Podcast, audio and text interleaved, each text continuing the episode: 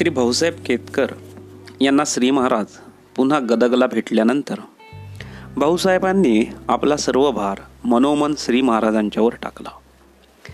त्यांचे तृतीय चिरंजीव रामचंद्र उर्फ तात्या यांना त्या काळच्या पद्धतीप्रमाणे मुली सांगून येऊ लागल्या. सांगली येथे गोखले या नावाचे एक श्रीमंत व सज्जन ग्रहस्थ होते. त्यांना मुलगा फार पसंत पडला. म्हणून मुलाचे शिक्षण जरी फारसे झालेले नव्हते तरी आपल्या द्वितीय कन्येसाठी गोखले भाऊसाहेबांच्याकडे आले. भाऊसाहेब त्यांना म्हणाले तुम्ही प्रथम श्री महाराजांना मुलगी दाखवा. त्यांना पसंत पडली तर ती आम्हाला पसंत आहे असे धरून चाला. त्याप्रमाणे मुलीला घेऊन गोखले गोंदवल्यास गेले. श्री महाराजांनी मुलीला जेव्हा पाहिली तेव्हा गंध लावतात त्या रीतीने त्यांनी तिच्या कपाळावर आपला अंगठा फिरवला. आणि तिला एकदम पसंत केली. पुढे लग्नाचा मुहूर्त ठरला. लग्न गोंदवल्यास करण्याचे ठरले आणि म्हणून सर्व तयारी करून गोखले मंडळी यथाकाळ गोंदवल्यास येऊन दाखल झाली. लग्नाचा मुहूर्त सकाळचा होता. त्या दिवशी सकाळीच श्री महाराज खोलीमध्ये जाऊन निजले. इकडे लग्नाची घटका भरत आली.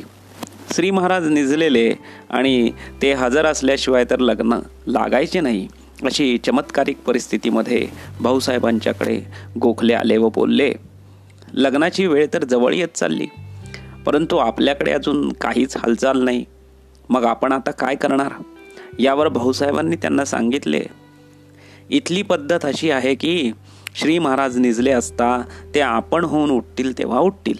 त्यांना कोणी उठवीत नाही म्हणून माझा नाईलाज आहे. आपणास हे पसंत नसेल तर आपल्याला योग्य दिसेल तसे आपण करा. मला त्याचे वाईट वाटणार नाही परंतु श्री महाराज उठल्याशिवाय मी लग्न लावणार नाही. गोखले मंडळींना संस्थानाचे राजे असलेले महाराज तेवढे माहीत होते पण गोंदवल्यासारख्या खेड्यामध्ये लंगोटी धारण करून लोकांना रामनाम पटविणारे हे नवे श्री महाराज काही आवरच वाटले. परंतु मुलीच्या वडिलांनी तिला भाऊसाहेबांच्या घरातच देण्याचा निश्चय केलेला असल्यामुळे ते देखील श्री महाराज केव्हा उठतील याची वाट पाहत स्वस्त बसले. आपले पतिराज केव्हा येतात? याची वाट बघत मुलगी गौरी हरपूजीत बसली. त्या देवाची पूजा करता करता तेव्हा ती दहा वर्षाची कंटाळली आणि तेथेच झोपी गेली. दिवस मावळून सात वाजून गेल्यानंतर श्री महाराज उठले आणि खोलीचे दार उघडून बाहेर आले. जणू काही आपल्याला त्यातील काहीच माहीत नाही अशा आविर्भावाने ते भाऊसाहेबांना बोलले भाऊसाहेब अहो हे काय? आपल्या घरी आज लग्न आहे ना? तुम्ही मला उठवले कसे नाही? आता तरी झटपट आटपा.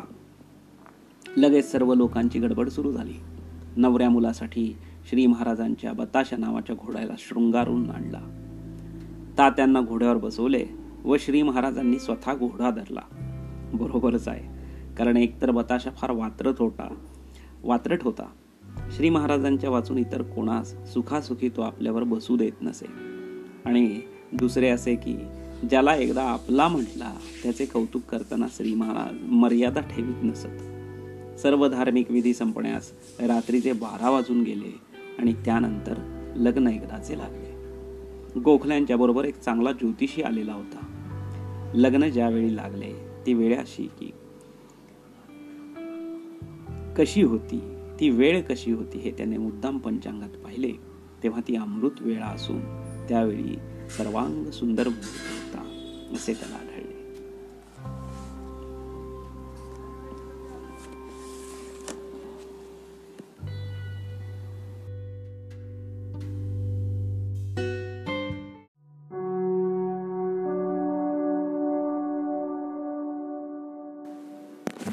अनंतगुडी ब्रह्मांड नायक राजाधरा सच्चिदानंद सद्गुरू श्री ब्रह्मचैतन्य गोंदलेकर महाराज की जय.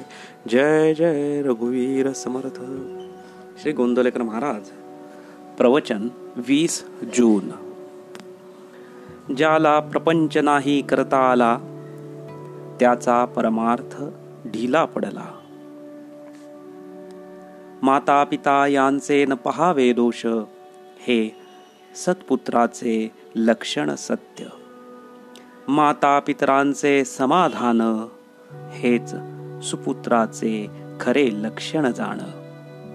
त्यांचे राखून समाधान जे करणे असेल ते करावे जाण. आईचे अंतःकरण अत्यंत कोवळे असते. आपले दुःखीपणाने ते दुःखी होते. आपली आनंदी वृत्ती आईला आनंदी बनविते म्हणून मुलांनी असावे नेहमी आनंदात काहूर नमाजू द्यावे चित्तात शब्दाने करावे त्यांचे समाधान उत्तरी अपशब्दाचे न मानावे दुःख जाण नोकरी चाकरी उद्योग धंदा पोटाकरिता करणे आहे सदा. आपण पैका मिळवावा पुष्कळ पण ते सुखाचे साधन न मानावे सकळ. प्रपंचात नुकसान होईल असे काम करू नये. तसे शब्द बोलू नये. आल्या अतिथा अन्न द्यावे कोणास विनमुख न पाठवावे. निरुत्साही बनू नये. निराश वाटू देऊ नये. अगदी व्यवहाराच्या मार्गाने जावे. त्यात रामाचे अधिष्ठान राखावे. ज्याला प्रपंच नाही करता आला त्याचा परमार्थ ढिला पडला. प्रपंचाची काळजी हीच परमार्थाला वाढवी. परमात्म्याचा आधार ज्याला ठाव नसे काळजीला. शेजार असता रामाचा दुःखाची काळजीची काय वार्ता? मी कोण हे जाणेल जाणे चित्ती? त्याला काळजी न राहे अशी होईल वृत्ती. रामत्राता हा भाव ठेवावा चित्ती निर्भयता होईल याच रीती. ज्याने देह केला रामाला अर्पण त्याला नाही काळजीचे कारण. करता राम हे आणता चित्ती पाप पुण्याची नाही त्याला भीती. ज्याचा परमात्मा झाला सखा त्याला नाही कोठे धोका. करता मी म्हणे आपण हे सर्व दुःख काळजीचे कारण. झाले ते होऊन गेले. होणार ते चुकेना कोणाला भले? म्हणून नाही करू काळजीला. राम साक्षी आहे त्याला. जे जे काही माझे ते ते जाणावे रामाचे. राम त्यास सांभाळता काळजीस कारण न उरले आता. मुलाबाळांची न करावी काळजी रामराय करावा राजी. आपला प्रपंच हा रामाचा जाणून चित्ती काळजी चिंता करणे ही योग्य नाही रीती. शक्यतो करावे नामस्मरण. आपली काळजी न करावी आपण.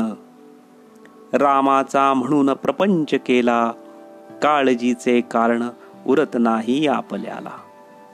भगवंता सता पाठी राखा काळजीची काय कथा म्हणून मुखाने नाम चित्तात राम त्याचे मनाला होईल आराम.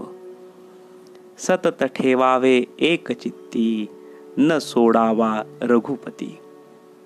सर्व सारांचे सार एक भजावा रघुवीर. नेमात नेम उत्तम जाण रामा वाचून न रहावे आपण. आजचे बोधवाक्य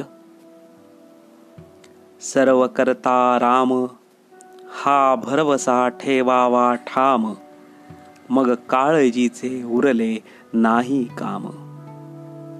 श्री अनंत कोटी ब्रह्मांड नायक राजाधिराज सच्चिदानंद सद्गुरु श्री ब्रह्मचैतन्य महाराज की जय. जयाचा जनी जन्म नामार्थ झाला जयाने सदा वासनामात केला।